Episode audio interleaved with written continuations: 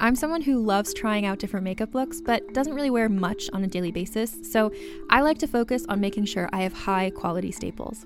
And whether you like a fresh face, full glam, or somewhere in between, you've probably seen Thrive Causemetics Viral Tubing Mascara. I've certainly seen it everywhere. You know, the one in the turquoise tube? So, that mascara, along with all of Thrive Causemetics' beauty products, are certified 100% vegan and cruelty free, which I look for in makeup, and they've got excellent quality to match. And something I didn't know from all the mascara videos I've seen is that for every product sold, Thrive Causemetics donates either that same product, another product that is needed more, or a monetary donation. They've worked with over 500 nonprofits to help with a wide range of causes like supporting cancer survivors, people experiencing homelessness, education access, and so much more. Knowing that makes me feel even better about using their products. And I do enjoy using them. Like I said, I like having high quality staples, and so my favorites are products that are multi purpose, like the Brilliant Eye Brightener. It comes in a bunch of colors, and I like using them as eyeliner, eyeshadow, and even highlighter. Thrive Causemetics is luxury beauty that gives back. Right now, you can get an exclusive 20% off your first order at thrivecausemetics.com slash thrive. That's Thrive Causemetics, C-A-U-S-E-M-E-T-I-C-S dot com slash thrive for 20% off your first order. This episode of Rebel Radio is brought to you by Wix.com, helping you get your website off the ground fast, free, and easy. They have hundreds of great looking templates. You can do it all by yourself. You can add images, videos, text, social media. So simple. You don't need to be a programmer or a designer or any of that stuff. You just drag and drop and you're done and everything's good. You can go back to your life. I encourage you to check it out at Wix.com. Wix.com, W I X.com. What's up? This is Rebel Radio. What up, what up? This is DJ Nu-Mark. This is Peanut Butter Wolf. It's your boy. It's okay. Keep checking out Rebel Radio. Rebel Radio. This is Rebel Radio. We're in the place right here. Rebel Radio is going down. Would you say Rebel Radio? Oh, wait. Let's do it again. Rebel Radio. What's up, y'all? Welcome back to Rebel Radio. I'm your host, Josh Levine, introducing my new co host, Mr. Eddie Donaldson, who's joining me on a series we're calling Artwork Rebels, exploring conversations with some of the most important visual artists out today. And this is episode one in partnership with Gorilla One. And our guest today, I'm very excited to have as the man Jim Evans, who's been maybe more responsible than anybody for the visual communication around music for the past few decades. He started out with bands like the Allman Brothers in Chicago, on to Nirvana, the Beastie Boys, Wu Tang. This man's created hundreds, that's no exaggeration, hundreds of album covers, posters, websites, anything you can think of around music, he's done it. And he's going to give us some great insights into how you build a career that's that rich and lasts that long and touches that many people and some some words of wisdom about how to stay out of the creative ruts that we all fall into. So I'm very excited to share that with you. Right after this, our EDM.com track of the week. If you didn't know nothing, now you know good. You didn't know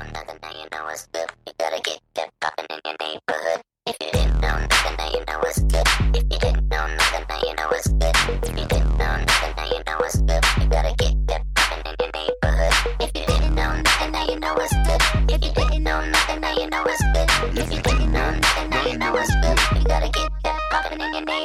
It's that magical rap genius, life changing experience, night journey, miraculous to heaven and back on a Pegasus Exodus. Movement of the people, not promised tomorrow. Leaders know when to follow, sitting but with an Empress in the pharaoh, walking on the straight and narrow in the desert of the hollows. I'm ready for the battle, side by side like double Fire barrel. upon the shaitan. Shine a light upon a shadow and tell him to get gone. Oh I'm like Garvey Ghazali Gandhi, you scared of Illuminati. I'm drummer with Bobo Shanti, saluting Haile Selassie. True king. Lion leadership, my army's right behind me. Family still protected, respected by those who spawn In me. the jungles of Jamaica, sipping coconut water, yoga posing in the sun with my husband, son, and daughters chanting down. Baba Okay, that was the reminders, our EDM.com track of the week, if you didn't know. And now let's hear from Taz. I do want to, I do want to set us up because this is kind of a special episode. This is our first. Um, I think we're going to call it the Art Rebel series, uh, hosted in collaboration with Gorilla One That's right. and my man Eddie, Eddie here. Donaldson. Uh, so we go back at least 20 years. Longer than that. Longer than that because I was in college. And I remember coming to, to the hip hop shop. Yeah, it's a long time. What was the shop called? Odd Spot 23. So Ron Hill brought me over there. Yeah, I man. was trying to think about how we met. Were you doing retail? I was doing I was doing nothing. I was You just were like, shopping. hustling, you know. And uh, no, Ron was doing retail, and I just came Following. right Yeah, I along. used you to know, ride with Gio learn the Bivens all the game and stuff. And so, but dude, you're like, like you should be in the dictionary under hustler, because you know, Right next to you. but you know, you you always have just more shit happening, like real projects. You know, more more game, more hustle than anybody I know. I appreciate And, that coming um, from you. That means a lot. No, it's, it's absolutely true. So I'm excited to do this together, and then maybe you can talk a little bit about Gorilla One. And Well, what- I mean, right now, meant over the years. kind of Gorilla One's on hold, but as you know, it was the first graffiti website in Los Angeles and probably the third in the world. And it's now gone on to be great things. You know, the seventh letter kind of spawned from Gorilla One. So G1 was the original seventh letter, and then it went to Glass House, and then it went to, I forgot, and now it's seventh letter. So Mm-hmm. kind of done with that, kind of moving on, still keeping the name alive and using it for events, but it's not, not much for it anymore. I'm 47, so it's kind of hard to keep the dream alive. Yeah, I hear it. But at the same time, you know, it's, it's obviously taking you to a lot of interesting places. It really has. and connections. And it, you know, in in this show, you know, we definitely want art to be part of it. And, and when I started thinking about art and, and talking to artists, um, you know, you were the first person. Yeah, Gorilla One always pops up. Absolutely. Yeah, You, you know, we- you, you gave birth to some of these niggas. Yeah, for sure. Uh, Check that one. although not to Taz. No, no, not at all. So not at all. Definitely grateful to be working with Jim. G1 Taz, and so maybe you know you guys can talk about the collaboration, the stuff you're doing together. But uh, sir, I'm I'm excited to have you here. Oh, thanks. Uh, thanks. Just you know, seeing your your body of work, and you've worked with many many of my favorite artists. Um, and so I think you know I would describe you probably incorrectly, so you can correct me on it. But um, you know, as as creative director, art director, designer, illustrator, I think musician. Surfer, yeah, photographer. just all around Photographer, badass. okay. Yeah, I shoot pictures too. I mean, I- Yeah. I wanted to be a photographer at first, but uh, Did you? Yeah, I ended up uh, going into art. I was just a stronger artist Yeah. than I was a photographer. Yeah. So and but you started out as a musician, right? I did, yeah, yeah. And so how did that? Tell me about like I always like to go just back to the the very beginning. Right. So tell me about your uh, what music you grew up with and and what was the role that music played in your life. I came up. Uh, I mean, I, I probably was most influenced in the beginning by by Duane Eddy and uh, that kind of a sound. Uh, Link Wray. Who's See what we Duane do is we just pretend like we know, and then we look Yeah, it up yeah, on. Google after. All right. That's I'm the new I'm shit. gonna Google it now. But I mean, it was uh, it was a reverb drenched sound, Yeah. right? And and the, So this is like surf rock kind of stuff. Well, it was before. Actually, Duane Before Eddy and, and Link Wray were before surf rock, but Okay. they they brought like uh, like Santo and Johnny. I mean, they did they did Yeah. the uh, the pedal steel guitars and, and they had that sound.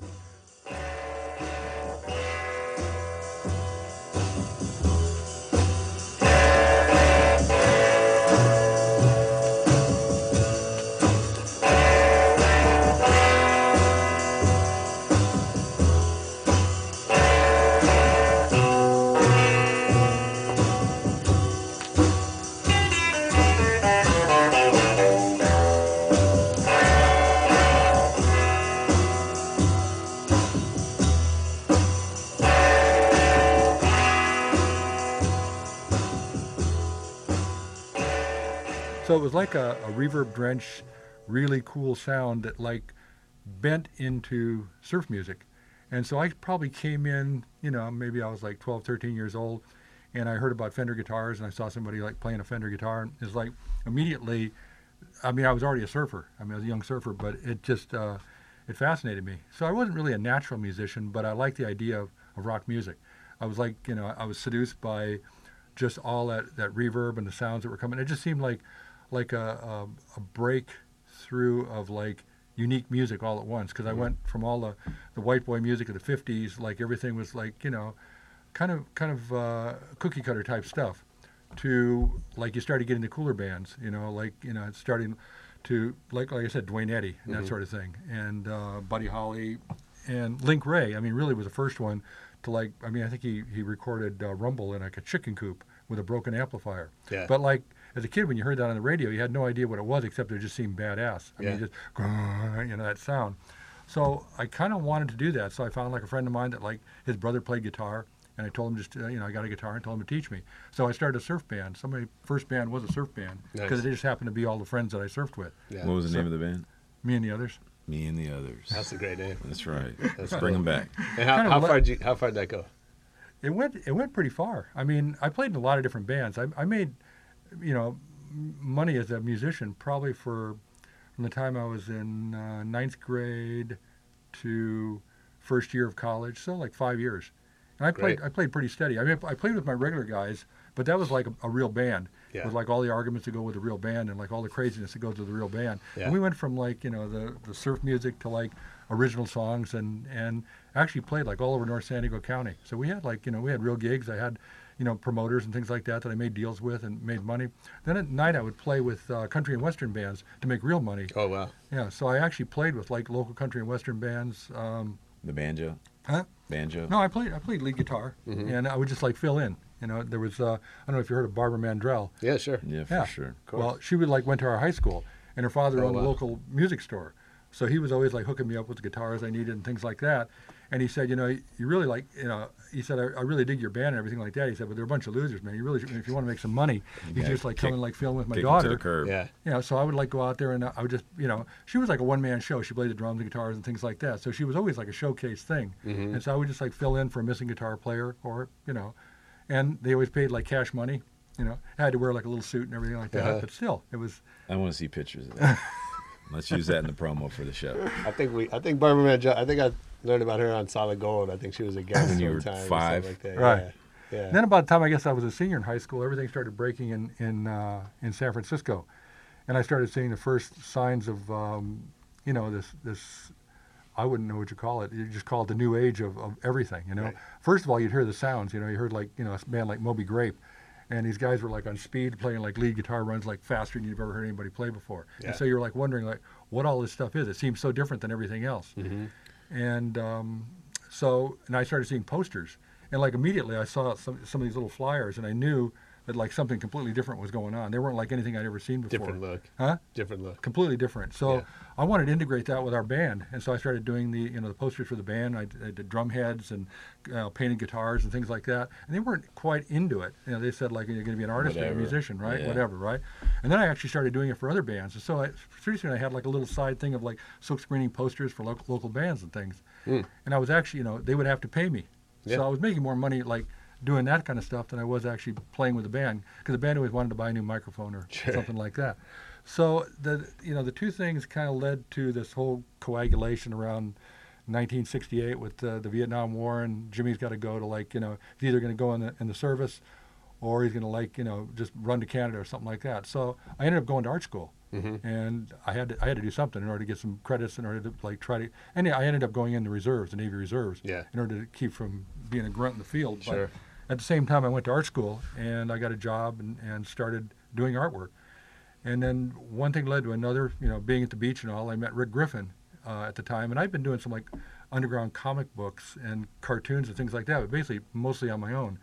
And I met him, and he like you know sort of took me under his wing and kind of made me his understudy and started getting me jobs. At the same time, I met a guy named Ron Cobb, who's if you Google him, you'll find out a lot about this particular guy. I mean, he's he was a, a well-known artist at the time, and he saw me sketching in a um, in a restaurant in Westwood where I worked, Mm. and I was like drawing some cartoons, and he came up and he said, "Hey, do you got many any more of those?" And I said, "Yeah, I mean, I draw like a lot of this shit. You know, I, I can do it all the time." And he said, "Well, I got like this company called uh, uh, it's a graphic company, and we're distributing cartoons like to underground newspapers, and we need somebody that draws like funky, weird junk like you're drawing there." He said, "Do, do, do those things say anything?" I said, "Oh yeah, I got like whole stories and everything like that." So I started putting together some panels and gave it to his company, and they distribute them. And I started getting like shown in, uh, you know, the East Village Other and and uh, you know Boston papers all over the country. They they were like showing up. Wow. So I was sort of like getting distributed without like having any any power base at all. They were just Right. like suddenly they were because they, they needed people that could do funky cartoons. Yeah. And I was like a graphic artist, but I hadn't wasn't really very um, I don't know sophisticated. You know, my Sure. stuff was still kind of funky, Mhm. and I was trying to get you know figure out what to do at the same time going to art school. And then I started getting album covers from Rick, and I really couldn't take the time to go to art school. And I figured that it would almost be better if I just like just cut myself loose and started Made art. developing a style, like a funky style. Like I thought, like everything I don't learn might be to an advantage to me because I would like, because I couldn't really compete like on the same level as, as some of the guys I saw. I thought they're like, shit, it's crazy good, right? Yeah. So I thought I'd just you know keep my funkiness and just keep refining it, and it worked out pretty well. And uh, So so hearing you talk about it, you know, you make it sound like, you know, one thing like shit just happens, right? kind of yeah. Um, I mean that's great. Uh, at, at what point was there a plan? Like like were you thinking I'm gonna be a musician for my career, and then it just sort of shifted gears? But like how how conscious were you of like what kind of career path you're going down? I mean, from a, you know, from an emotional aesthetic viewpoint, I would rather be a musician. I enjoyed music more than I enjoyed like sitting in a dark room doing artwork. I mean, I like jamming with people and things like Yeah. that. But And did you have thoughts that like that that was a real career option? mm, yeah, yeah, Yeah. I mean, there was. I, I played with a lot of a lot of good people. I mean, it, it, it towards the end when I realized that like art was like taking up a lot of my time, and I had a kid, and Mhm. I had you know I had a wife, Mhm. and I had to make some money, and so art was the one thing I could actually make money like pretty quickly. Whereas music, I would still play with people and I could make money, but usually I would tie myself to somebody big and like you know fill in as a rhythm section Right. or, you know like just make someone else look good. So that was like kind of towards the end. That was kind of where I went, and then I think I, I tried out for a com- uh, a band called Pacific Gas and Electric. They Oh, were yeah. like looking around for guitarists, and I got beaten up by Randy California, I think, or somebody like that. And, and I mean, it was like one of those kind of things to go see, where you just set up your guitar and, and you start playing and, with the band. And I was like, I was like pretty good at the time, but the guy like, you know, like blues were like really starting to happen in a Mhm. big way. And the guy like when he finished, he goes like, he said, "Wow, you're like the best psychedelic surfing guitar player I've ever heard of." He said, "But like, we're not looking for psy- psychedelic surfing guitar." I mean, now I, you know, I can start a band just with that alone, right? Yeah, sure. You don't you have a band now? you and Ned. No, no, we just do the stuff in the background, you know. Um, but yeah, do it was like do? it was like at the time it was kind of an insult. I thought like, wow, I haven't even lost that. that you know, it's like still stuck with me. Yeah. You know, I crank up the reverb and everything I did had that. That's still that same sound, that Duane Eddy twang to it. Yeah. And, and in the early '70s, that really wasn't like what anybody was looking for. So I just like gave it up. Mm-hmm. And I got a sitar, and I went to like uh, Ravi Shankar's school. You're kidding. And I learned to play the sitar. Wow. And I thought like, you know, if somebody needs a sitar player, I'll just like fill in.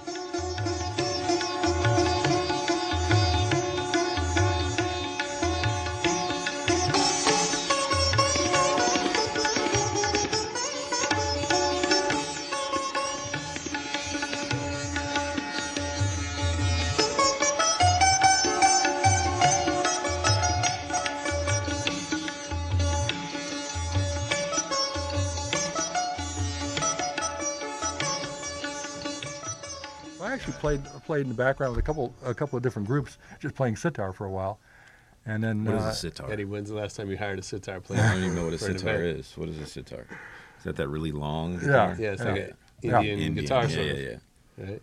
And then when, when you go to when you go to something like Ravi Shankar's school, you uh, I mean you learn to sit. I mean you spend like probably Yeah. the, the first three months just sitting. bet. On You your- know? in the pose. Right. Yeah. And then and then of course as soon as you start playing or something like that, the guy keeps coming and grabbing your shoulder and says you're a guitar player. You keep playing like a guitar player. Stop playing like a guitar player. Like, That's gonna hurt. You keep doing that to my shoulder. so that was that, that. My music career just kind of faded off, and then I Yeah. went to Hawaii and. Uh, art became like like everything. Yeah. I mean, I you know, I was always like that's probably what I mean. If you say like the, you know, the what was the lingering effect of my music career would be the fact that I immediately got involved in rock music. Yeah, you know, music doing posters. posters and Yeah. and things like that. So I And was got that along so? Was that musician. was that intentional or was it did it just happen? it, it just happened. That's kind of where I w- went. Yeah. I mean, artistically. Yeah. I mean, my style was was came from underground comics, so it had, and I guess when I Mm-hmm. What were went the comics that you grew up reading or being influenced by? I mean, when I was a little kid. Or Yeah. just yeah, Mad like- Magazine probably Okay. would be the biggest influence that influenced me. And then, I mean, I read I read Superman and, Yeah. and all the comics, but I would say that if But I like, it, like what what would you say was like the kind of open your eyes to like underground comics? Because that's a bit of a different world. eh, Mad Magazine. Yeah. I mean, when I was a kid. Yeah. You mean the stuff that like bubbled around in my head that like Mm-hmm. when when I got into underground comics, I understood like immediately sort of. I mean, when I saw the first underground comic book, I sort of saw what those guys were doing. I thought like, wow, they just like dropped acid and it scrambled their brains. And like all that shit that they saw when they were little kids just bubbled up, and they've like you know refined Illustrated it, it, and yeah. illustrated it. You So- remember that shit, man? What?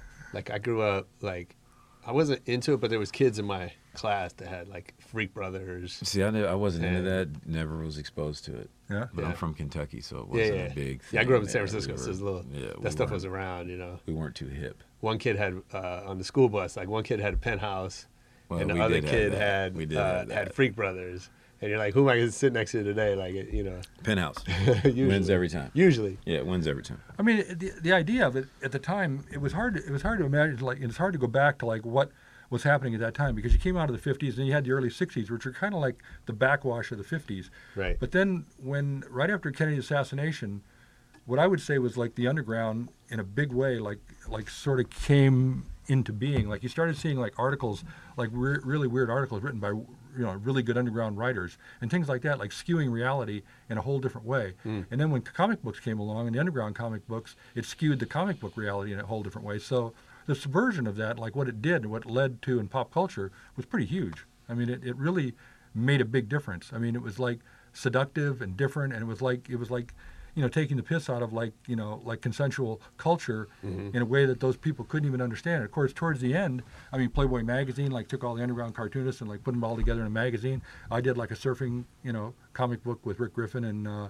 in Surfer magazine, we had Robert uh, Robert Crumb and all those guys. Oh, In Surfer? In Surfer. How old is Surfer? It's been around that Surfer's long. Surfer's been like since 1962. Wow. This comic book was done in like 69, 70. Wow. what, what was it called? Tales from the Tube. Cool. Tales That's from the awesome. Tube. Mhm. Yeah. All right. And that was, uh, I mean, and then the underground stuff with the Freak Brothers and stuff like that sort of like lingered on into the 70s, but then it was pretty much over. It was sort of like, like, like Woodstock uh, versus, uh, you know, the Monterey Pop Festival. Like Mhm. the Monterey Pop Festival was really a thing. Right. Where Woodstock, like, if you'd went to the Monterey Pop Festival, which I did, then by the time Woodstock came along, it was like all that stuff was pretty much over. You're really looking at like the backwash of like sort of what's left or like a next generation of people yeah, so getting into that's it. the mainstream version. Yeah, that's interesting. Well, who'd you see at Monterey Pop? Uh, Jimi Hendrix. Yeah. Yeah. And Ravi Shankar. Really? Uh, yeah. Damn. What, how was that show? I mean, it, it was what I had done is I I'd, I'd met this girl and, and we went to see um, uh, let's see we went to see a big show at the Whiskey. Uh, I'm trying to think of who it was. Uh, Otis Redding. And when we were leaving there, there was like a big fence that was like on Sunset Boulevard, and it had like the names of like all the San Francisco bands and things like that. So as I'm driving down to the end of this thing, I'm going, "Holy crap, what is that?" You know, it's just like not only that, but all the cool English bands. I mean, Mhm. Lacey, the, the, all the greatest bands you'd ever imagine, Yeah. but fresh right then and On there. one billboard. And then at the end, it had like a phone number, you know. So I like wrote down the phone number when I got home. I called the phone number, and they only had tickets to the, the Hendrix show and and uh, Ravi Shankar. So I I just bought tickets to those things. Yeah. So then we drove up to San Francisco, went through Big Sur, and we you know we went to Monterey and basically spent you know the week there, going to the festival, but only able to go to those two shows. Mhm. But like seeing those two shows, and then afterwards, and I I didn't know really what uh, what Hendrix would be about because Hey Joe was on the radio.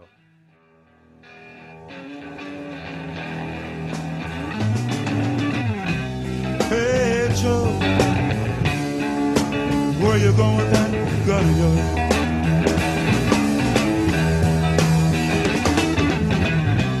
Hey Joe, I said, where you going with that gun in your hand?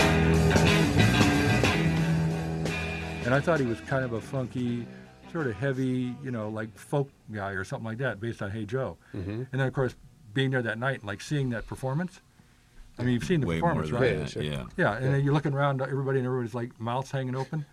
So then I thought, damn. And then I heard he was playing in San Francisco at the Fillmore. So then we drove up there to stay there See and, him and again? meet some of my friends. And I went to the Fillmore and saw him play there. You know, Yeah. and it's it's. Um, I mean, in those days, you could actually walk up to the front of the stage. Sure. Everybody else is dancing around, eating apples and dropping acid, and you just sit like, you know, he's here, and you're like sitting there, and I'm just watching him.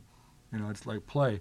So then I went home and told the band about, you know, what I'd seen. And I was trying to like, I was saying, we really got to get it together. Yeah, and I'm, keep- it and I'm up- trying to it up a describe this bit. guitar player. I said, yeah, the guy plays like he plays backwards. And I said, I don't think he, he doesn't reverse his guitar or his strings. I said, so he plays the strings upside down. And I said, I can't guarantee that he ever actually tunes his guitar. Right. I said, it looked to me like he just bends the strings into tune the way when he plays, you know. How about this? You're in a band, and a dude comes in. He's like, "Yo, we got to get like Hendrix." Yeah, no doubt. That's And then that, uh, and then Are You Experienced album came out, and I threw it down and I said, like, I mean, that's the look, and they're going, "Whoa, what's that, man? That guy's like dressed like a girl." It's a little much.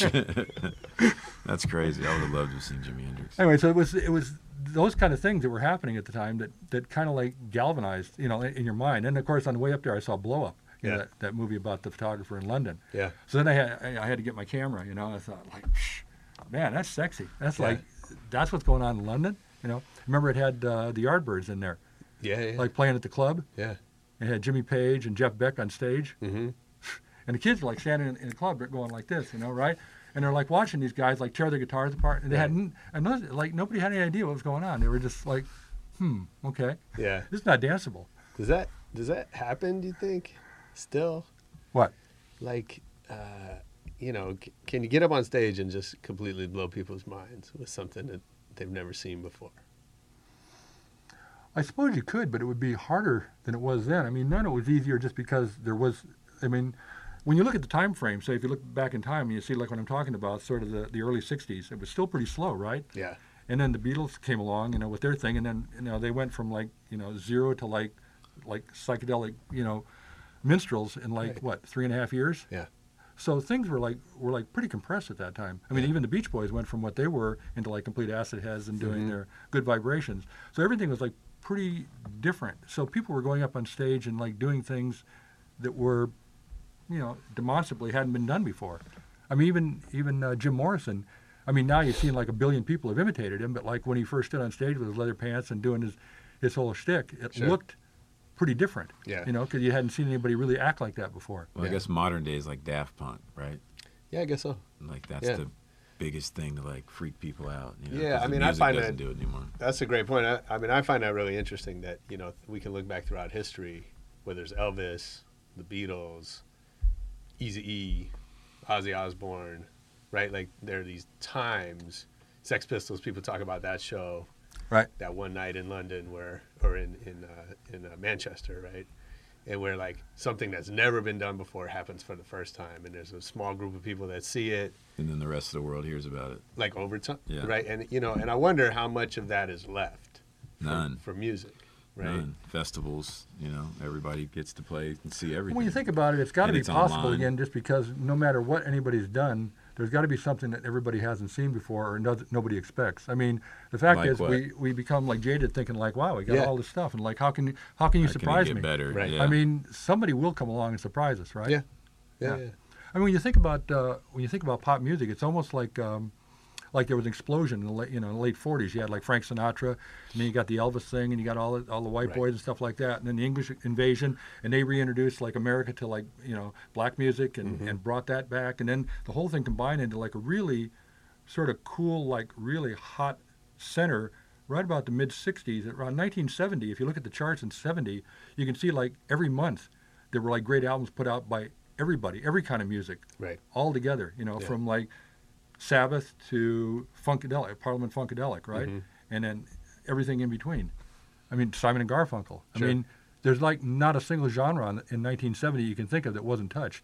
I mean, Marvin Gaye, Yeah. you know, so you had soul music, you had, I mean, everything. Music was banging. Music was banging. I always like say 70s was like was probably like the the white heat, and then everything began to cool off after that. I mean, you've had like, you know, you've had the punk, and you know, had uh, Yeah, you hip know, hop. new wave, Hip hop was an explosion. Yeah. Mm-hmm. I mean, hip hop know, has probably social continued on longer than almost anything.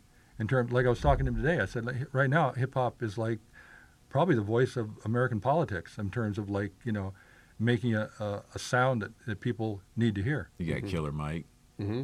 on uh, on Yeah, the Killer Mike's a factor in Yeah, this man. in this election. Absolutely. Right. Absolutely. Yeah. Yeah.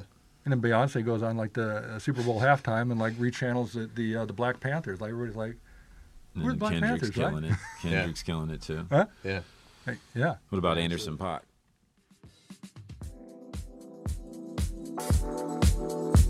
Voila.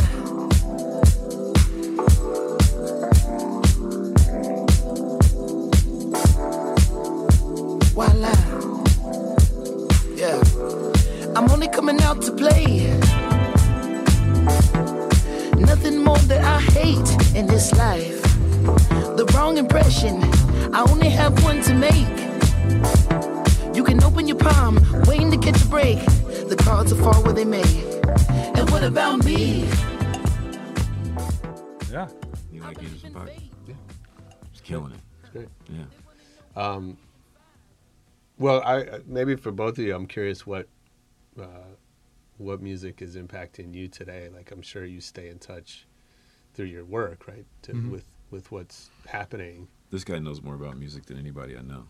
I mean, his playlist in the car, I couldn't even believe it. We drove to Coachella. I'm like, what are you doing listening to this shit? He, he's hipper than I am. So, what's new music that, that still has an impact on you? I would say I would say rap and hip hop right now probably has the biggest impact on me in terms of like, you know, listening to new things. I mean, I like uh, I mean, I like War on Drugs, Mm-hmm. but at the same time, I can't say there's anything new about it. I mean, it's like it's like everything I've ever heard, like put together into like a really nice package that I really enjoy listening to. But at the same time, it's like there's not like a single guitar lick or like even vocal phrasing that hasn't been done before. But the guy does it like so well. Yeah. You know that I really like it. Yeah. Uh, I like uh, I mean I like Kendrick Lamar a lot. I like Royal Blood. You seen those kids? Yeah. Two brothers from Australia, New Yeah. Zealand. Two guys. Okay. A drummer and a guitar player. Sounds like a five-piece band. Really? Yeah, we saw him with Raymond at Coachella. Yeah. Yeah. Pretty good. I like Run the Jewels a lot. I guess if I were going to say all my best bands it would be like, you know, Run the Jewels, Kendrick Lamar, Anderson Paak, uh, Mhm. those kinds of bands.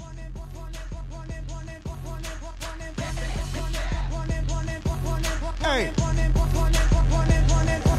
Fashion slave, you protested to get in a fucking lookbook. Everything I scribbles like the anarchist cookbook. Look good, posing in the center for the cookbook. Black on black on black with the ski mask, that is my crook look. How you like my styling, bruh? Ain't nobody smiling, bruh. About to turn this motherfucker up like Rikers Island, bruh. My thuggers and my cripples and my blooders and my brothers. When you niggas gon' unite and kill the police motherfuckers or take over a jail.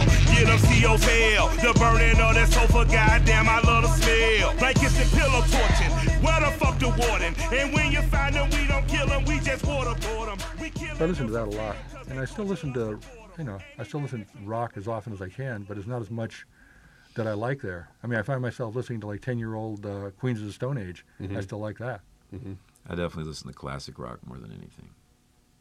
On my Spotify. Yeah. hmm What's what's heavy rotation? I mean, I just.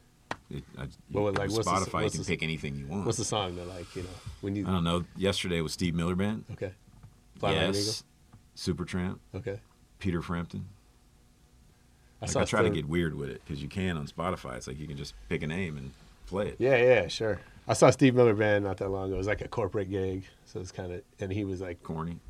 He was bitching about the sound, and I'm that, sure. and then, and, but he got totally upstaged by the Go Go's, who opened for him and murdered it. And they just- Recently? yeah, it's like eight years ago. We saw Steely And they Dan like, I mean, he was, it was, you know, it was cool because you were seeing Steve Miller in a private show, but the Go Go's were like, Crushed it. blew it away. Right. 60 years old. Yeah, just you know, it's still beautiful and just murdering Going it. for it. Yeah.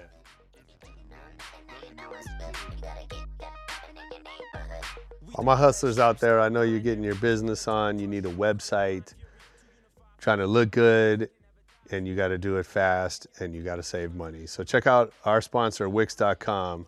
You can do it all by yourself. You can add images, videos, text, social media. It's easy to look great online with a Wix.com website. You get to Wix.com today and go build you a website. It's easy and free. Wix.com. Probably one of the saddest things about American music is the is the lack of jazz or the love of jazz. I mean, I've always liked, I mean, I've always liked all the Blue Note stuff. I mean, I still listen to jazz a lot, but it's mostly old jazz. It's not that much new jazz that I find. And that's one of the things I like about Kendrick uh, Lamar because he introduces jazz, like in a way that nobody else has, Yeah. into his his pieces. Absolutely. I mean, and so I think it turns like a whole new generation on to like what a jazz sound is, like the the weird syncopations Mhm. and things like that. Yeah, I mean that's what happened for me. I'm a I'm a huge jazz fan, but I learned about that through hip hop, Mhm. right? Like you know, it's because I was listening to records and I was like started understanding about samples, Yeah. and then you go back, where back, it comes you from. know, yeah, dig, dig in the crates. talk to the dude at the store. What's that sample? And then take the record home and spend the night with it. You know. Well, that was what's interesting about the uh, about the '70s. Like if I say that rock music and stuff like that, I thought like kind of peaked a little bit in the '70s, jazz like kind of took off with fusion jazz. I mean, you had Right. like Herbie Hancock and Yeah. Miles Davis doing Bitches Brew and all that sort of thing. And then the Weather Report basically just redefined like the whole idea Yeah. altogether. I mean, they put everything together into this beautiful sound. And of course, had some of the best musicians of all time playing it. Mhm. So I think that uh, jazz was, you know, jazz really. I mean, it, it, it didn't develop anywhere beyond that. Right. Yeah.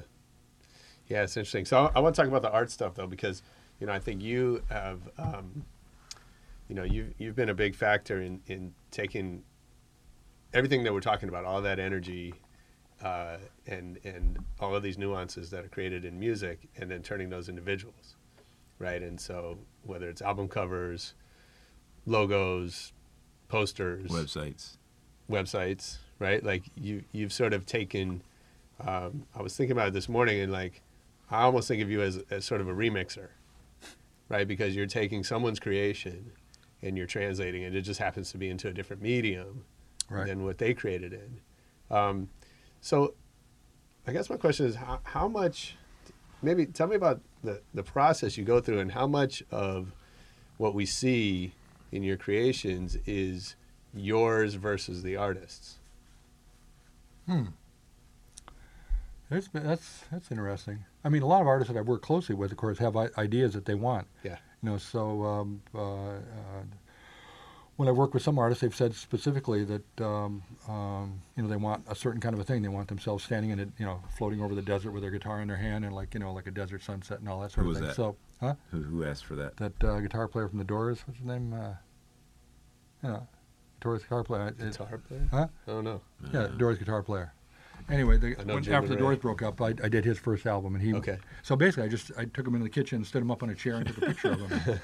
I mean, when I need it, when I need a picture, I'll just take. I took a picture, you know. So I, a lot of times I use photography to uh, to get what I needed. Sure. I would say that most of the time, uh, the artist likes you to interpret what they say or interpret their music. Yeah.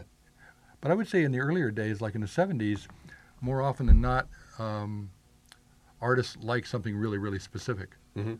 Although, like I did the Allman Brothers, I did a double package for them, and they just gave me the title. What and was I, it? And you uh, ran with it. Uh, dollar gas, wash the windows, and, and a bit of oil or whatever it is. It was like a really long title. So I did like the front of an old time gas station. we were Double talking to. Paul. You said that when you do the prints, you just kind of force your image on on some of the bands or some of the shows, right? I mean, recently it seems like none of the artists really care uh, what you do as long as you do something interesting. Cool. Yeah. Right.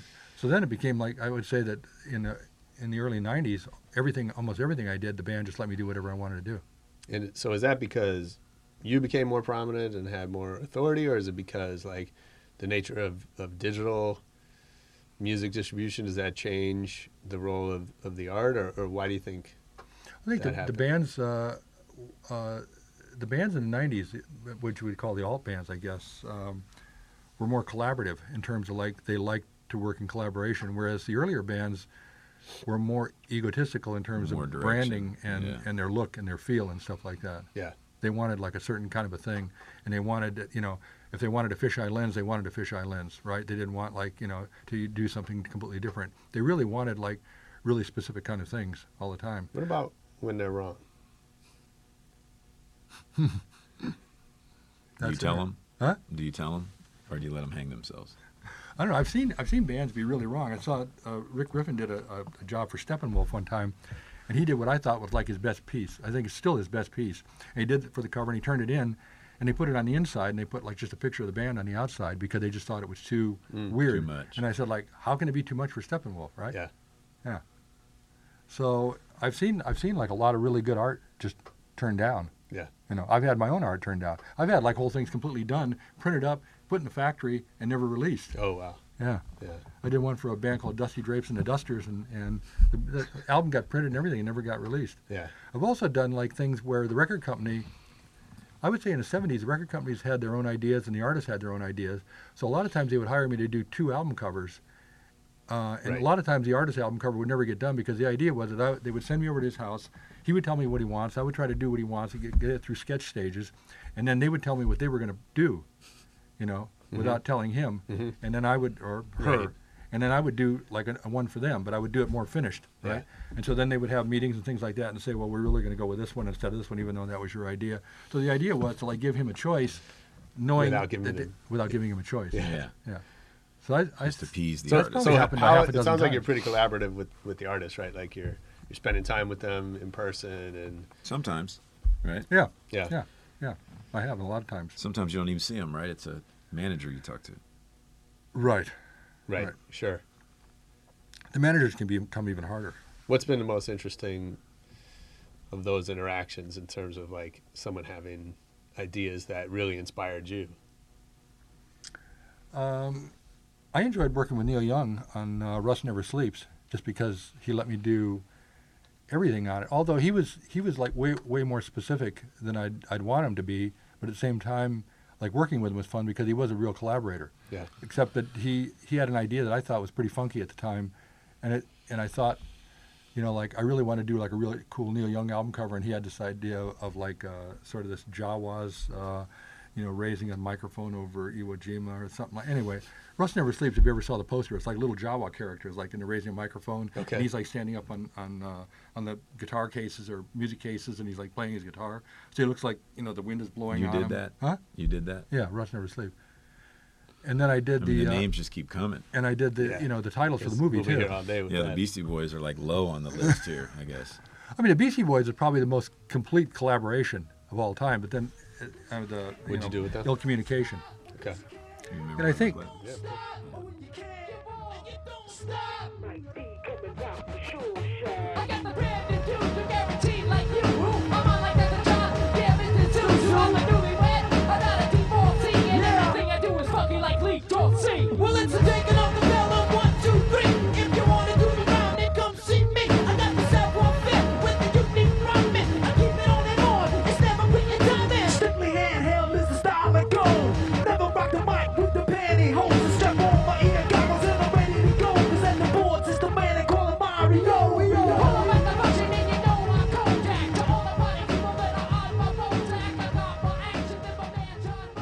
And uh, that was an interesting one because Mike D, know, like he came in and, and I don't know where he got this idea, but just like out of the blue, he says, he said, you know, can you do like that that uh, architectural lettering, you know, like they do in high school, like Mhm. drafting class? Mhm. I mean, it just so happened, and I was like, this is like something that I, I still actually did at the time Yeah. because I always dug that lettering. And I said, so I like started, I lettered out his name and I lettered out the, the Beastie Boys name and all this stuff. He's like, that's exactly what I want. He said, can you create an alphabet like that? Yeah. And he said, we're going to like set all the type in, in the album cover. So that's sort of where it started. That's then it cool. started out as kind of like a, a Miles Davis Bitches Brew kind of a look Mm-hmm. and morphed beyond morphing into like all manner of things. I mean, there was a, a point where I was like, I was up snowboarding in Mammoth and, and I got a call from him and he wanted a dog in a phone booth with a Superman cape on. And he said he just needed it sketched and could I sketch it out and just like, you know, fax it down to LA because that was like an idea. Yeah. And so like I'm up in Mammoth, so I'm like looking for a fax machine up there and like You drew it? Yeah. Oh, drew okay. it. Anyway, we ended up with the one you see where like the little guy with the you know at that squawk box or something like that at Yeah. a fast food Drive-through, drive-through yeah. or something like that. Yeah. And now you and Mike D are neighbors, right? Yeah. You see him in the water ever? never, never. No, but it was uh, that was interesting. I mean, we did so much work for that thing that, that we couldn't even like turn in the art. We just like sent an entire hard drive at, Mhm. at that time over to like you know the record company and just Yeah. said, "There you go. Go it's, for it's it." got everything on it." It's like if you want to make changes, it's like every iteration of the album. Right. I mean, there's Just- like 30 album covers on there. Wow. Go crazy with it. That's cool. That's so cool. Wait, was there a time um, when you sort of realized the impact that your art was having? Like you're out in the streets and you see somebody wearing a T-shirt, or you see, like, was was there a moment for you where that that kind of struck you? Hmm. The oh wow moment. I mean, in the beginning, I got my stuff got distributed pretty quickly, Yeah. and really that was my only goal. Um, I was like, I didn't really want to be a fine artist very much, and I kind of punished myself by being a total, almost a complete commercial artist, like just you know concentrating almost solely on commercial art. Mhm. And I wanted like my stuff to be seen like a Coca-Cola sign or something like that. Like I always admired that as a kid. Like I saw that lettering on the Coca-Cola sign, I kept thinking, wow, who did that? I wonder who did that. I thought, well, I really want like people like go through life wondering like who did this and who did that. So once my stuff got hung in record stores, I mean that Yeah. was pretty much, I'd already reached my first goal. You, what was the first thing you saw in the record store? The um, Alice Coltrane album. Mm. Her first album. So you walk in a store and it's hanging on the and wall. it's on the shelf. Like, hey, that's me. Right. So, so you know he did Lollapalooza too, right? So he did the Okay. huge stage. So it's like how how tall were those? 20, 30 feet tall. 30 feet tall characters that Jim did. Yeah.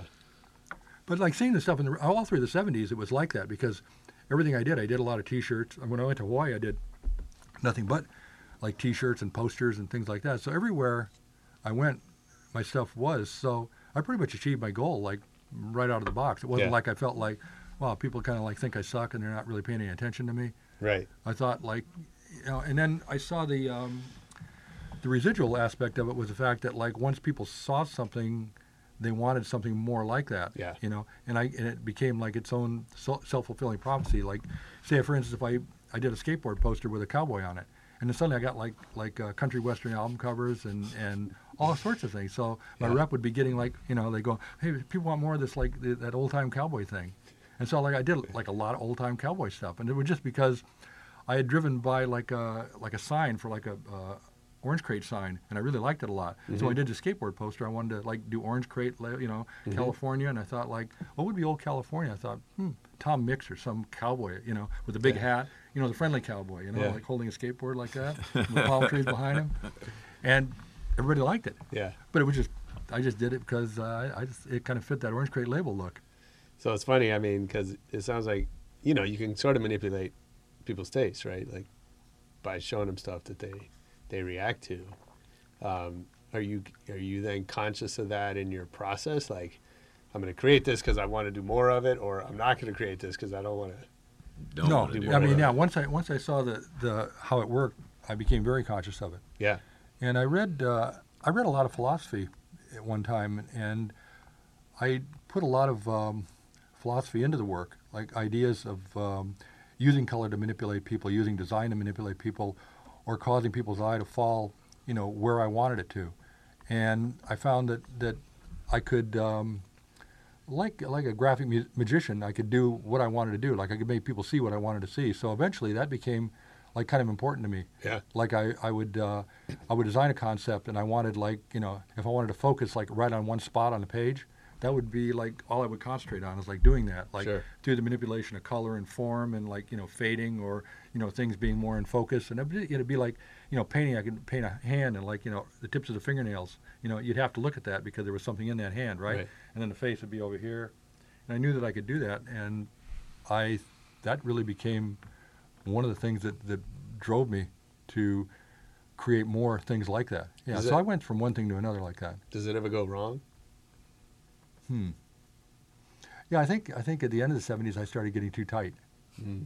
Yeah, I mean, so then we lead into a whole other area where it's like, it's like my sense of precision like got so precise that, like I, I was telling uh, I was telling Risk that um, we were talking about like forms and like doing letter forms and things like that. I said I got to the point where I bought like every French curve. I mean, old French curves like swap beats and things like that.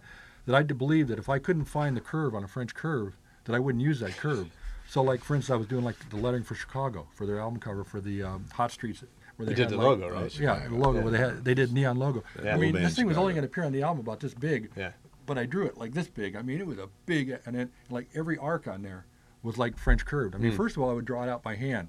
All Yeah. And then I would go in there with French curves and try to find every curve. And if I couldn't find a curve, I would redo the curve to make it mit, you know. Mhm. So it became like like rules almost, like Yeah. my own personal rules, building a, you know, a habitat for myself. So the I think at the, at the end of the '70s, I was getting just tight. You know, it's like it was too too perfect. I Mhm. couldn't break out of it. That's that's when uh, I got into the thing with Richard, and when he Eduardo. started, yeah, Yeah. and he he was much looser, and he actually loosened me up a lot uh, in Yeah, I terms of like. You know, saying, you know, if he found out I didn't like a color, then he would use that color. You know, and with the collaboration, so it was like a band collaboration where we were That's a like, great partnership. Yeah, what a jerk. He's going like, "What chord don't don't, like you like?" And I say, I, pink. "You know, I, I really hate A minor." He's like, "Well, let's make this song A minor." so I mean, after a few years with him, that was that was a really good thing for me because it took me Yeah. from that because I couldn't get away from it. It was sort of like I'd gone as far as I could, and I, I just couldn't I couldn't take that one thing any further. Yeah. So then when I did the, the, the, the rock posters in the 90s, you know, well, 89, 90, I went back to the comic book style that I did like in 69. And I tried to draw like kind of unsophisticated, you know, Mhm. like like I did then. Simple. First of all, I, yeah, simple. I, I brought out my brushes and I did like, you know, brushstroke shading and things like that. So I limited myself in terms of like what, you know, I could do. How hard is it to go back? I find it. At first, I found it hard. Then, then I find it easier and easier. Yeah, I think that any artist, um, especially fine artists, you you want to go back. I mean, you want to go back. You can't like help but to think about when you were uh, a child, Hmm. like five or six years old, when you would sit on the rug, you know, and, and you get a bowl of grapes or something like that, and you'd have like a little piece of paper, and you were like drawing tanks and airplanes and things like that. Yeah, and all the things that you really enjoyed. Like you really want to get back to like how excited you were Mhm. about like making that little war scene work or something like that while you're watching television. You know, Mhm. so you, you definitely want to get back to. You don't want to get more sophisticated. You actually want to get less. Yeah. Because your techniques are like uh, like riding a bicycle. I mean, I could literally paint or draw almost anything I wanted to, in almost any medium that I wanted to. But why would I want to? Sure. You know, you got to Yeah. have a reason to do it. Yeah, yeah, and that's. You know, I ask because I think for a lot of artists, you know, musicians or, or visual artists, right? Uh, you kind of start out, and then something connects with an audience, and then that becomes the trajectory for everything else you create, right? We've seen that a lot in music, where you know you have this one hit, and then everything else sounds like that. Trying to follow it, yeah. And um, where maybe before everything didn't sound like that, that was just one thing they were doing. I think in a lot of cases, that wasn't the intention, right? It just sort of happened. Right. But then, you know, you get stuck in that. in the Um, rut, trying to recreate, right? Th- that's that's the biggest problem. I mean, y- you put your finger on the biggest problem. I mean, any any musician or artist, and there's a lot of them get stuck in that rut. Yeah. I mean, I've known a lot of people that, that have done it. They just, you know, they do one thing and then everybody likes it, and then they just keep doing that thing over and over again until finally until it's they, burnt, until people stop they're liking it. Yeah, until Yeah. they didn't get arrested for doing it anymore, right? Yeah. And it, and so, how do you keep yourself out of that?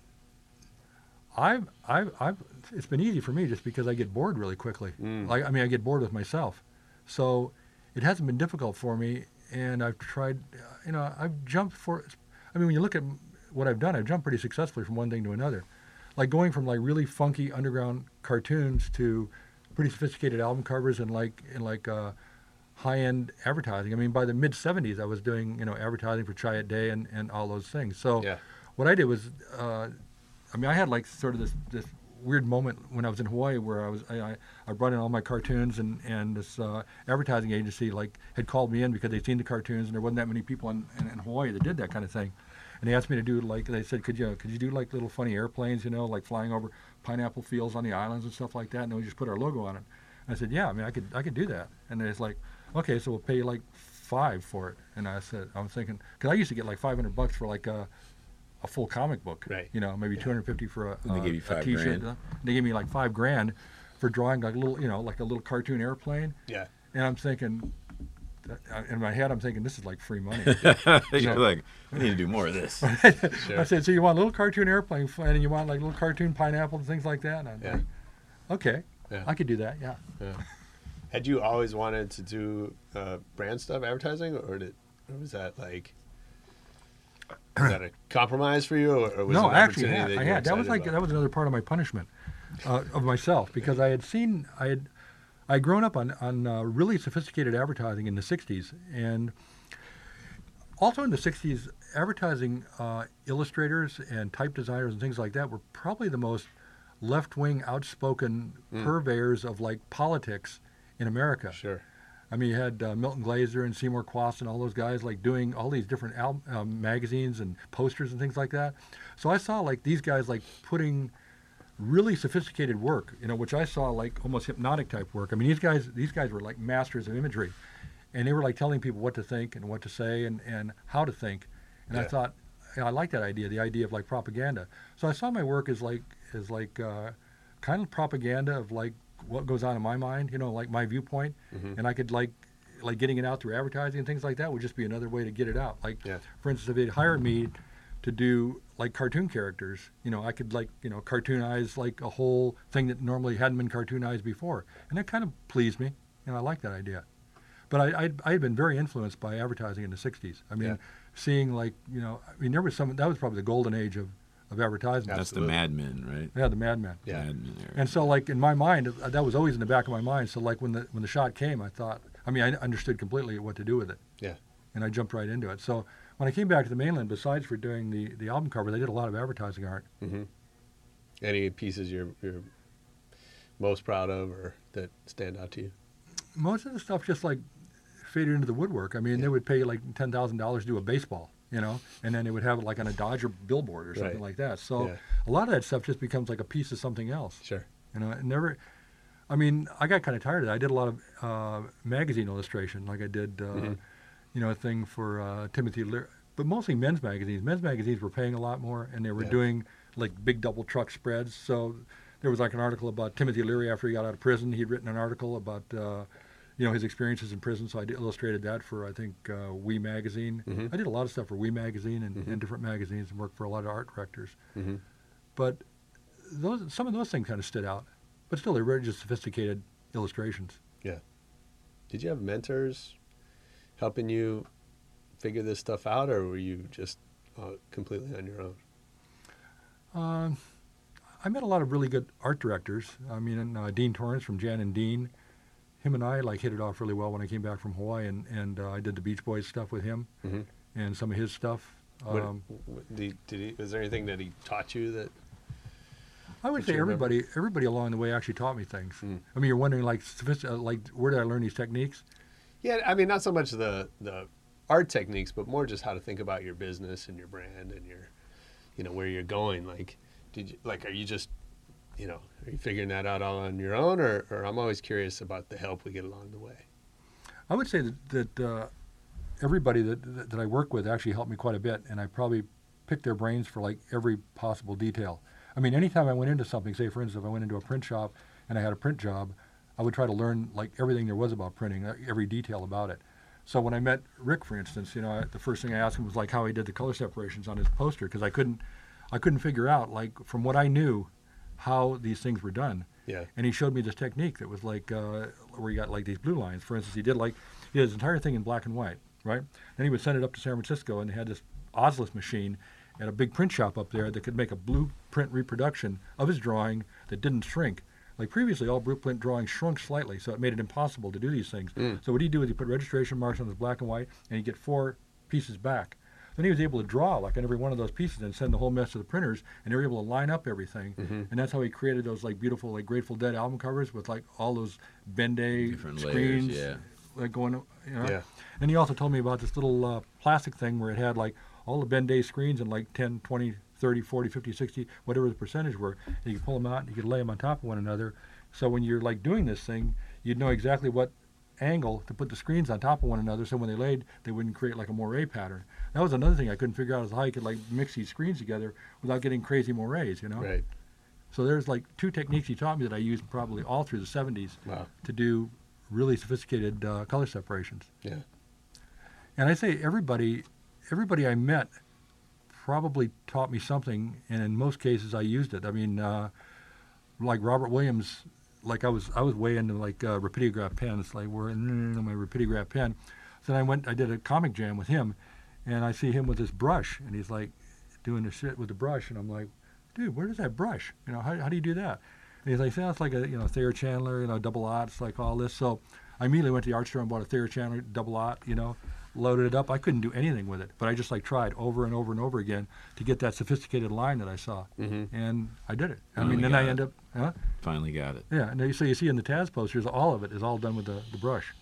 Yeah, man. Eddie, who's been mentors for you, and what what's somebody taught you? Um, I don't know. I think Danny Boy was probably a big influence in my life. Um, he was a genius at you know connecting people and the dots and Mm. seeing the future. And I kind of got with him, and that's kind of where I kind of think I took off the most. You know, kind of got into marketing through him, and then uh, I don't know. Jim's an influence on me too. Like watching him work is is, is amazing, and kind of how he breaks things down. How'd you guys meet? Uh, I think Benyard took me to Atomic Pop for a job, like a street team job, or James Lopez actually took me over there, I think, to do a street team job, and he was a creative director at the time. Mm. Nice. Yeah. That was a funny place because they brought all these young guys in, you know, like him and, and uh, what's his name from uh, Seventh Letter? Casey. Yeah. Mhm. Yeah. like Casey actually did like a piece of uh, graffiti for me. Way Oh, back right? in the day, a little Yeah. Taz Yeah. piece. He still has it, right? Or you have it. Yeah. Yeah, I remember the Atomic Pop days. We I came close to doing a deal with Al. Yeah. I don't even remember what it was. For Something with? Raymond. For who? It might have been. It might have been Herb Music. We were trying to Put launch through at the the time. Yeah. Or, I was at Dan across the street. Yeah, actually. yeah. And then you Or brought us Caddy in at corner. Dan. Yeah. I think What'd we, we went. do? I think uh, we didn't do anything because they went out of business. But Like we got close. day? Yeah, yeah. Like uh, we're like having a meeting with them. They're going to send us an offer, and then we get a call probably from Eddie that like fire sale on their furniture. Let's- let's By the way, there. Gary Gersh is announcing tomorrow that we're closing. Yeah. Mm-hmm. Uh, It's interesting. crazy times. But you know, I think it's it's interesting. I'm curious to know if, for you, you know, you go from creating these, you know, iconic pieces of art that are going to live forever on album covers or in logos or on posters, um, to the digital era where everything is very functional. It's also very fleeting. Mhm. And so, how does that change your approach? Uh, well, that fire I told you about had something to do with it. Yeah, sure. that I mean that that probably pushed me into that approach a little bit more. I would have probably gone a lot slower since my natural thing is not to play with computers. But I was fascinated about what computers do. Yeah. Although the fact that that it is so fleeting uh, and ephemeral, that bothers me. But it Yeah. kind of bothers me in the back of my mind. There's not anything I can do about it exactly. I'm Yeah. not sure. I mean, you think about like all the par- you know photos that your parents have, like from you know the 30s and 40s and 50s, and even though they're they're crappy little photos, they are little photos that you Yeah. can still hold and are sitting in a shoebox Forever. somewhere in the closet. Yeah. I mean, like so many families now just take all that stuff and put it on whatever, you Yeah. know, and it's not going to be really anywhere. That it's, it's going to be on something, some drive that you can't even hook up to anything, right? Right. Yeah. So or you that- can't find. Right. You know? Well, I just find it, you know, now, you know, everything's in the cloud, but there's so many photos. Like, you know, I have like 100,000 photos sitting on a drive, uh, on a Right. cloud somewhere that I can find them. I can, I can never Get- have time to look through go them. all. through 'em, Right. You yeah. know, it's not like you sit the old days on the couch and flip through a photo album and reminisce. Like you, you sort of lose that. Yeah. Yeah. Absolutely. Well, you know, I'm sure I, I would imagine a lot of your contemporaries um, couldn't make that transition to digital. Right. Or that was really hard for them, right? Because it, it is a it's a different thought process. It's probably a different motivation. Um, so was that like a was that a struggle for you, or or like I mean, as you said, there's a fire that sort of wiped away a lot of the physical evidence. I wouldn't say I wouldn't say it was a struggle. I mean, I haven't had a hard time ever like you know. For me, the future is always better than the past, just because it's the future. So I don't have a hard time like really accepting the future uh, Yeah. under any circumstances, even if it's not like. I don't really look back at the past and say, "Wow, it was like you know really pretty cool when I was living on the beach in Hawaii. I wish I could have lived like that for eternity." I mean, you- I, I really you- couldn't. I could have if I wanted to, but I didn't want to. So did you learn that somewhere, or has that just been with you from birth? What what I just To- said? Yeah, to be more excited about the future than the past. I just always have been. I'm not sure exactly why. It's been it's been easy for me. So it's like people say like you know how how can you change so easily? It's like it's easy because you know it's like like new music. You know even though like I could I listen I'll listen to music and I say wow you know I'm completely familiar with that music. I can still like appreciate like the you know the fact that the guy was born like in you know 1989 or something like that is making the music. So Yeah. like he's listening to music that was like you know like uh, you know old a long time ago so Mhm. it's not really you got to like listen to things with new ears and see it with new eyes or else you can't really possibly grow i mean and growth in terms of like age is not easy for people to do i mean i think the natural Yeah. thing is for people to like stop growing they just get like kind of crabby and Absolutely. it's like yeah well everybody's listening to this music and that kind of sucks you know and it's like now they're putting everything on and plus these things here like what the hell are these what Right. you know so Sounds there's like, me. huh Sounds like me. Well, there's a lot of evidence, or some evidence, that like people, your music taste freezes at 26 yeah for most for the average Really? person. Yeah, and uh, and you're like, you know, I and think you're it like, just getting going. you At kind of learn new stuff, but but you're locked into like this is my music, right? Of whatever that is. That's why there's classic rock. That's why there's now classic hip hop stations, right? Mhm. And there'll be, you know, there's the '80s classic format, like, and you know that all has to adapt because each new generation gets stuck moving in the past. yeah. right I think it's really tempting, right? Because you, you know, you got other stuff to think about. Well, for me to rehash the past wouldn't wouldn't really be you know wouldn't do me any good. I mean, I Yeah. got like a little box in the back of my head where I keep the junk that I need.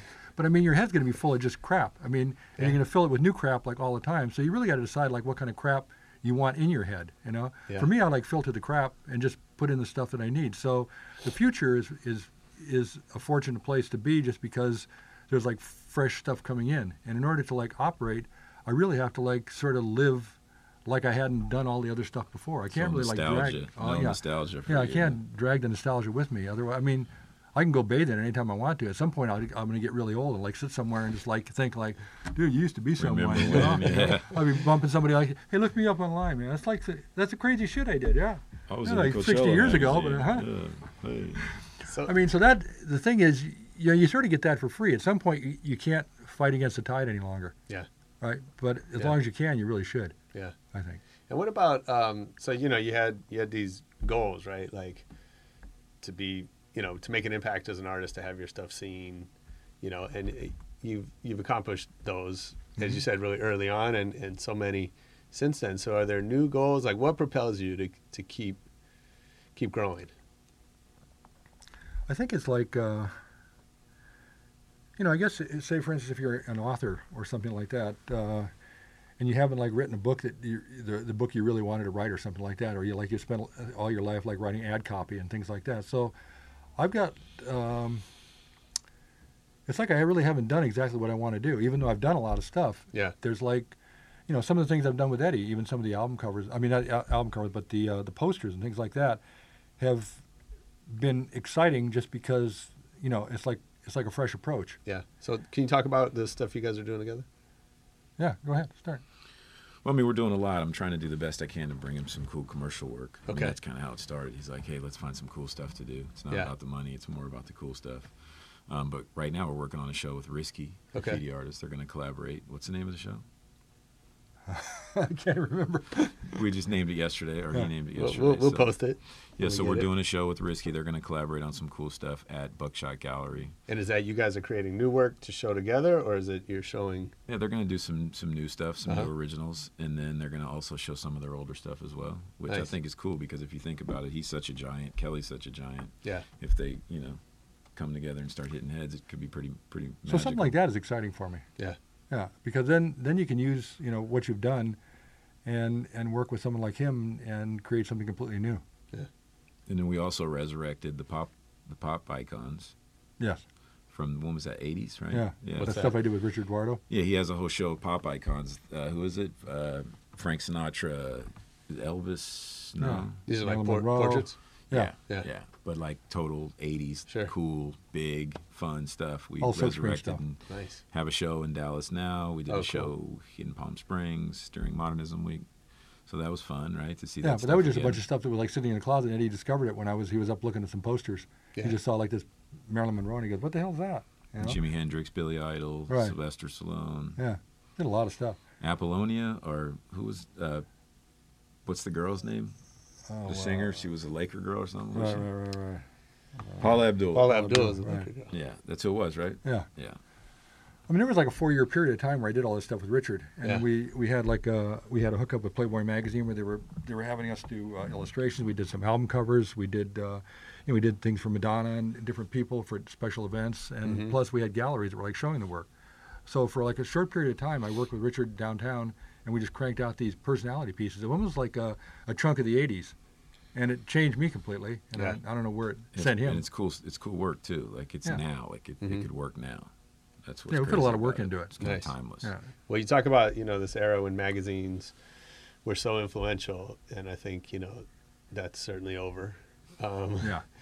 Uh, what do you look to now for for inspiration or for you know to to kind of inform your work?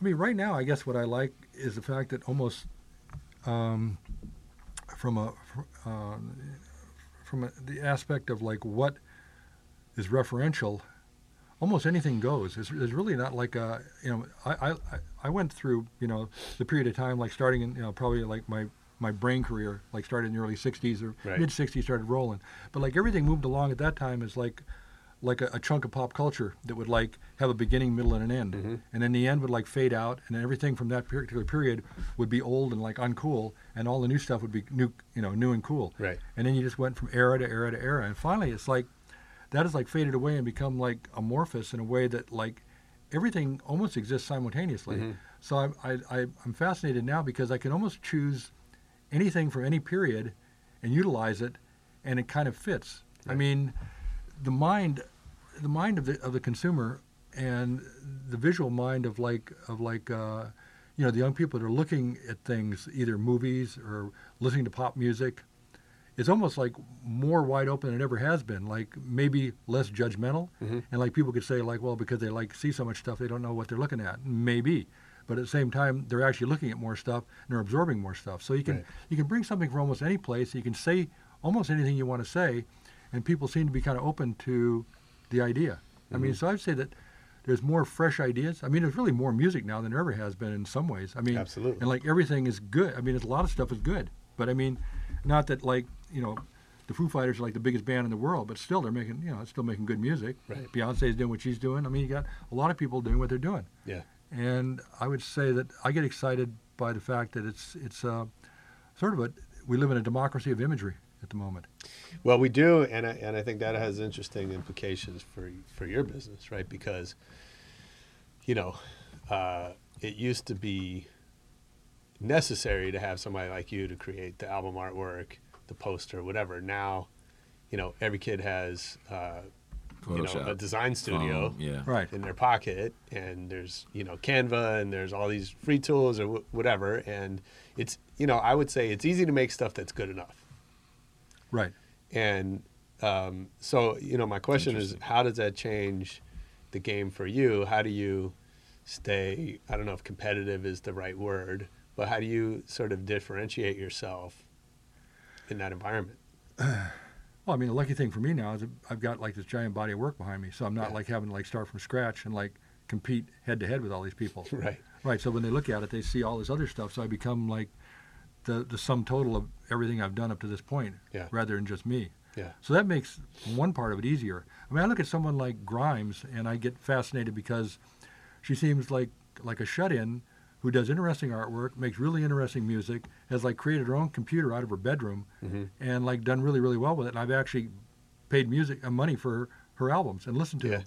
So something like that like inspires me. Like it, it doesn't help my career at all, but at the same time, it inspires me to think that like that there's people like that now everywhere Yeah. doing that sort of thing. A multi-level creative. Right. Yeah. So there's there's always a, a market for someone who has a, a unique vision. I think, no matter what. Right. You know, be it in music, be it in writing, uh, or be it in art. So Do you, I don't know how much you talk to, to young artists coming up trying to find their way. I'm sure you do. Um, and, and obviously that journey is very different they're facing than what you faced right. in, in decades past, right? So what do you, um, what, either one of you, what, you know, what do you tell artists that are, you know, young guys today trying to, trying to make their way in, in a career making art? You It's a big start? question. I mean, for me, it's mostly like these street art graffiti kids that are Mhm. trying to figure out how to break out. Yeah. And I suggest them to not even try at this point because I think it's kind of, I mean, the whole the whole thought process behind it's different. Now it's like I'm doing this to get famous so I can sell my work instead Right. of I'm doing this from a passionate place and, and I want to be better than the next guy. You know what I mean? So stay in the streets, just keep doing what you're doing. Yeah, I mean, I you know, kids come to me, how can I be the best graffiti artist? How can I get known? You know, and it's like, with what these kids are doing nowadays, you can't beat the the Zesses and the Sabers and the Revoks. Like, no graffiti artist is ever going to come up with anything as cool as the stuff that they've done. So I just tell them. Try something else, you know, and and Okay. and it's it's unfortunate. You know, but even you mean if you're try some, do you mean try a different career or do you mean, I mean, like, yeah, for me, I'm getting a lot of kids that are trying to get into that lane when Yeah. the lane is already closing. Sure. You know, I'm- Sure. I don't deal with a lot of like graphic Who- designers. Who's that- the last um, artist you've seen come up that has opened up a lane for themselves? I mean, there's a lot, but that I like. I would say Retna. Okay. You know, I like what Retna's done. I Mhm. think he's gonna. But he's not a young guy. Well, I mean, not to call him out, but he's fairly so considering the you know his body of Sure. work, right? Yeah. Like this is his first kind of run with what he's doing now. Okay. I'm sure he's going to have a couple other ones if he Yeah. sticks around. You Mhm. know, like this is his style now. It's going to morph into this, and then it's going to be that. But I think of I think of you know Shepard in a way. Shepard too. created a new style of art, right? Or or he um, Well- he created a lane for that art. He wasn't the first guy doing it, Not at but all. but he was, but he was the first guy to take that and, and make it into a business. Yeah, for sure. That- A And very so, good business, too. Um, and so then people have followed him. So now there's a bunch of wannabe Shepards, right? Uh, because he was able to have that success. So I'm curious, like he, he's the last guy I think of to kind of open a lane in that sense, in the way that the graffiti guys did, or in, in the way that you and your contemporaries did, right? In terms of creating something that, um, from a business perspective, wasn't really there before. Yeah, I can't think of anybody besides like Retna or Shepard. Mhm. I mean, you think about Dabs and Myla; they have that cartoony style, but Yeah. a lot of people do that. They've Sure. probably at the forefront of that right now Yeah. in popularity. Yeah. Um, So back to my question about music, like, can you do that in art? Can you, can you blow the Oh, you doors can. open again? I mean, look at look at Shepard. Shepard, the, the thing that makes Shepard dangerous, or dangerous in terms of like you know, say if you say, if art is like a you know like a weaponized concept, the, the idea that that an artist is a you know a warrior of some kind or another, as opposed to just like somebody who just draws pictures. Like you're talking about like somebody that's going to go out and thrust himself into like the the pop culture consciousness. Yeah. So at that point, then you become like a bit of a warrior. You grab your sword or your pen or whatever it is like that, and you head out and do battle with all the other gladiators that are like doing battle. Like Shepard came into the thing, and at first he all, all he had was that dumb little sticker, right? Mm-hmm. But the thing about Shepard is the guy has a philosophy, like a really deep-seated philosophy, and believes like ex- not only in what he does, but he knows how to like be lucid about that. Yeah. How to write things about it, how to like build like an entire empire of words Yeah. and concepts around like everything he does. So he didn't have to do very much in the beginning. And the fact is, he hasn't really changed his style. I mean, you talk about sticking to the style. He's like done like a bazillion variations on one single style, Yeah. and like done it kind of And people are still loving it. Huh? And great. people are still Yeah, loving people it. want it. Yeah. So when you when you got that, it, it would be idiotic for him to, to try to break out of it because it is you know it is what it is. I mean, he has kind of evolved though. He's got textures and, and he does the collage stuff in the Right. back, so it's not so two dimensional or one dimensional, you know. So he is kind of growing in that way. Yeah, I mean, I think about that a little bit. Like, in you know, I follow Shepard, you know, pretty closely, um, but you know, I think about. It struck me because I, I have seen a little bit of evolution. I think in some ways it's it's still very much the same thing, but it's definitely evolved. Um, but you know, you think about him relative to like a Picasso who goes, who has these periods, right, and where everyone hates the new thing, and then they come to love it, and then they, Right. you And he moves on, you yeah. reinvent and and all that stuff, and it, you know, and it, that kind of makes me wonder, like, does that happen for a Shepard or for a Futura or for a Haze, right? Can these guys build these multi-decade careers where they're sort of constantly reinventing their style? And I think you know, again, you've done that um, in, in many ways, but as you said, you're you're a commercial artist, right? And so you're responding to the client, Right. Uh, or to the, the piece of work that you're being given to. To yeah, but the on. stuff he's doing now for himself is definitely different than the stuff he was doing ten years ago. It's like Sure. it's it's it's more psychedelic. He's getting real psychedelic with the with the patterns and the layers and the stuff that he's doing. Like I'm always trying to get him simple it simple down a little bit because we can't we can't really see what you see. You know, we're not ready for that yet. So he's definitely different as well than you know ten years ago. Yeah. So what you were saying is like, where would I develop from here? I'd probably like into fine art, you know, like actually doing something that I felt like doing as opposed to doing something on Yeah. command. Yeah. 'Cause Is that that's what I've harder? done. I think so, yeah. Because I mean, as an artist, I can sit down and do almost anything I want to do, but like exactly what do I want to do? Yeah. I mean, so for for a lot of you know for a lot of decades, I haven't really, you know, Been doodle. able to do what you want to do. No, I mean when I talk on the phone, I doodle. So I've got like books of like weird little doodles and things like that. So you can Sell say those. that's like sort of my natural style, right? Yeah. And they're like little monsters and you know cartoony things and strange cities and that sort of thing. But uh, yeah, I think I think that the thing most impressive about Shepard though is the fact that he's he's uh, he knows exactly what he wants to do and he's able to talk about it. Yeah. And uh, and do it. Yep. I mean, for me, I think the biggest thing is the buildings. Like now, it's buildings; it's not walls.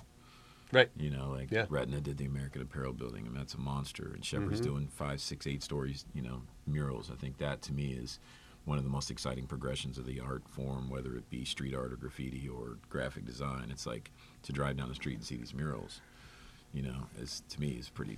And there's not such a big battle about what's fine art and what's commercial art anymore Right. either. I mean, there's definitely. I mean, in the '60s, there was like people getting like just you know knock down, drag out battles about Sure. you know the fact of like you know that's commercial art and that's fine art. Is Shepard fine art or commercial art, or both? I mean, Shepard comes from a commercial art background. There's no doubt about it. I mean, as a straight commercial designer, most of his stuff is like for something, right? Yeah. Mm-hmm. Yeah. And he, lo- he loves to decorate T-shirts or like any kind of surface. Yeah. But it, he he de- he like fall you know he walks between art and commerce for sure, and he'd be like probably the best fusion artist there is in terms of like people accepting him as a straight artist and even accepting his commercial work as art. Right. Yeah, absolutely. So he's he's certainly done a lot to like redefine that that particular area. Yeah, I mean, he brought the print game back in a big way. Mm-hmm. You know, Absolutely. it had kind of slowed down, and then now everyone's doing prints, and now all the ba- all the bands are t- taking prints on tour, which we're lucky to do some cool stuff lately. Um, Yeah, so the revival of like uh, of rock posters too is kind of interesting. You know, when you, you think like it, kind of faded away. Mm-hmm. I mean, in the early '90s, it, it, it, it didn't even exist, and suddenly it existed. You know, and it was everywhere. What I think's fascinating is Shepard will release them, and they'll be forty dollars, and then two days later they're four hundred dollars. Of course. it's like That's the buy magic paper of- to magic make of paper. eBay. Yeah, Yeah. Mhm. You buy paper to make paper. It's kind of it's kind of crazy to think about that. Absolutely. Well, I know we're almost out of time, and I, I know you uh, guys have busy schedules to That's get to, but um, I have a couple to get into. couple last questions. Um, what are the biggest sacrifices you've made in your career? Hmm. Probably not being able to enjoy myself as much as I'd like to. I mean, in order to do artwork, you have to like spend a lot of time by yourself just drawing, and I'm I, my body naturally wants to be outside surfing or or doing something else. And like I've spent, I mean, I, I've had to force myself and trick myself and and basically connive myself into like sitting at that freaking desk for like longer. I mean, it was certainly worse like in the 70s when I had like, you know, I was like learning as I went. Yeah. So I was like pushing myself all the time. I mean, now I have my techniques down so I can work a lot faster. But in, in those days, I had like, you know, I'd have like six or seven jobs at a time. And these Mhm. were all jobs that I had to paint Mhm. or draw or like logos or, you know, things like that. Like, I did a logo for Don Kirshner's rock concert. He just like calls out of the blue. Somebody says like this guy Don Kirshner. I'd never heard of him. Have you seen, heard? No. Seen? Oh, it was like a big rock concert thing in the Really? seventies. Yeah, you can. He was a promoter. Huh? He was a promoter. He was a promoter. Yeah, and he called me from New York. Who played? Huh? Who was playing? Everybody was on it. Okay. On the show? Yeah. Oh yeah, look it up on YouTube. Yeah, Don yeah. Kirshner's rock concert. You'll see everybody on it. But I'd never heard of this guy, and I had like already six other jobs, and so he calls up and he wanted a logo, and it was that was the way it was for almost a decade. I mean, at the end of the decade, my success had almost like completely crushed me. I mean, I I, I didn't hardly go out much. I mean, I had to, you know, I was always at the desk. I mean, I missed a lot of days surfing. Just, you know, I couldn't tell whether it was day or night. I'd have to close the blinds, you know, just because I didn't want to see the daylight anymore. Yeah. So I would say like like having to like shut off and not do things because I had to work. Work is I've had to work a lot harder than I thought I would. In the beginning it was kind of embarrassing. I almost tried to hide it because I thought that it was kind of weird. Right. You know, I could do what I wanted to do, but it took a lot longer than I thought it would. Yeah. That's funny. Yeah, and I think like now we like to say how busy we are. like that's the thing, right? Like Right. every, you go, how you doing? Oh man, I'm slammed, right? Yeah. Wow. Uh, that's just the thing you say, you know. But but I think you know I, I think back then you kind of wanted it was more like I'm I'm a, you know I'm not working that hard. Like I'm, you, know, you kind of have to hide it. I mean, on the other hand, like working at home uh, or in my studio, I was able to watch my kids grow up, so I'm probably better than most dads in terms of like having been around for all their Didn't games and things like house, that. Yeah, Huh? didn't have to leave the house. So have you found ways to to find more of that balance now? Yeah. Yeah. Well, I mean, I, I live in Malibu, so I can I can throw my board in the car and go surfing, you know, instead of eating lunch. Yeah. And uh, I mean, I still work really hard, but I, I don't have to do all nighters. I mean, in the '70s, I did I did all nighters like three and f- four times a week. Yeah. I mean, there was, my sleep patterns were like like a vampire. Sure. It was completely inside out. Yeah. And also, you didn't have you couldn't send everything, so Right. depending on where you lived. I mean, I had to actually go to meetings, so I Yeah. had to like go to record companies and like having after having not slept all night and Drop drop, something on the desk, you know, and then the guy look at it and he goes like, "Oh, that's great." He said, "But can you make the sky a little bit?" You know, and I'd be like, "Yeah, "Okay," and that meant that I had to actually go back and repaint the sky. Yeah, another And- all-nighter. Yeah. Yeah. and on those things it wasn't that easy because I mean, oftentimes I'd I'd have to like basically cut out the sky and remove it from the illustration board, paint it on another thing, and then cut it out and then put it in place and then retouch it where it was. down, yeah. Do the I mean that was the fastest way to do it because Yeah. I worked because they you know they would have me do like a movie poster in like a weekend. I mean they would call me on Thursday and they want something on their desk on Monday. Yeah. And that's like pretty fast to paint a movie poster. So I painted with um, like dyes, you know, airbrush and dyes and things like that, and pencils. So I could work really, really fast. Except that it's like merciless. I mean, if you make a mistake, it's done. Yeah. If you have to redo something, I mean, you basically got to cut it out because you can't you can't get rid of the dye. Basically, the dye dyes itself right into the board. So it, it creates beautiful colors, but like any mistake is, you know, say the airbrush spurts, Mhm. mother just tear it up and throw it away. Yeah. And in retouch jobs, I would do like big retouch jobs, and, and that was the same kind of a thing. I'd have to buy like a, a $450 print and then, you know, retouch with one of these little tiny airbrushes to, you know, for an album cover. And it was Crazy. It was crazy, yeah. Yeah. It, I mean, it's, it's if you think about how easy this stuff is now i by comparison, it's unbelievable. I mean, I felt like my hand was like like as steady as like a, like a brain surgeon. Yeah. I mean, because I'm you know, holding that thing, I mean, I could just like, you Yeah. know, I'm sure. Yeah, we don't we don't have such steady hands. I'm good. yeah. It's not bad. But I can't draw. So it was a it was a it was a give and take, but definitely Yeah. the that got really old. Yeah. So I was glad to move away from that a little bit. Yeah. I, Yeah. mean, I couldn't have if I'd have kept that up. I'd, yeah, I'd have been dead for sure. Well, uh, okay. Last couple questions. For you, favorite DJ? Mm. Mm. Uh, damn. I would say Adam, AM, you know. Yep. I think what he did was magnificent. Then I'd say probably, yeah, I'd go with AM. Okay. You? Well, uh, I mean, I always say Jeff. Okay. It's all Jazzy Jeff Yeah, for man. me is, but you know that's it's like there's a long list of guys that are On that- hugely yeah, on that one spot, then he's the one that just turns out. And so I know you're a rock guy. Uh, if you're if you got a DJ for us, but uh, otherwise, your favorite live show? I mean, Grandmaster Flash is he kind of the DJ? Sure, of course. Yeah. Can be. I would say I would say Grandmaster Flash was like a real life changer for me. I, I went to see a show when he first came to L.A. and it was like it was like one of those kind of things where you like you've seen the future. Yes. I didn't even know what I was looking at. I walked in there and it was like a guy like standing up there with like like somebody had taken like pieces of cardboard and stuff like that and painted crap all over behind him, Yeah. which was like obviously urban you know Right. urban graffiti, Sure. but they brought it from New York and just put yeah. it behind him. So it was like right up on Sunset Boulevard. And then the guy's like playing this crap on turntables, and I'm like, so where's the band? You? Right. Because Yeah. I'd heard the music and I liked the music, but I thought You there was going to there's be like a some soul dudes band beating or on something. right? instruments, yeah. Right. Yeah. It was just this guy. Yeah. Anyway, so What year was that? 79, Yeah, 78. 79. Yeah. It was like he just brought New York to a Yeah. club here, and, and you know, and everybody was the same as me. We're just like, well, uh, Yeah. what's that? Well, that's another one of those nights, right? That Right. you're like, shit's different than it was yesterday. You know. Yeah, and that's why I, that's why I said AM for me Yeah. because AM brought show the D, you know the DJ show to another level. Mhm. wasn't about cutting and scratching and you know transforming anymore. It was about actually making combining music and mashing up and like you know definitely for hip hop DJ kind of took it to the next level. You know, Z Yeah. Trip as well. Yeah. But uh, you know Z Trip doesn't was they're different. You know they're Mhm. the same but different. Mhm. You know.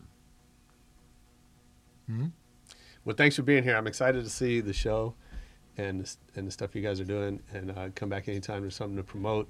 I know we're going to do more together as Rebel Radio and Gorilla One. That's right. So I appreciate you uh, making this happen. All right. It was Nice. fun. Anything for John.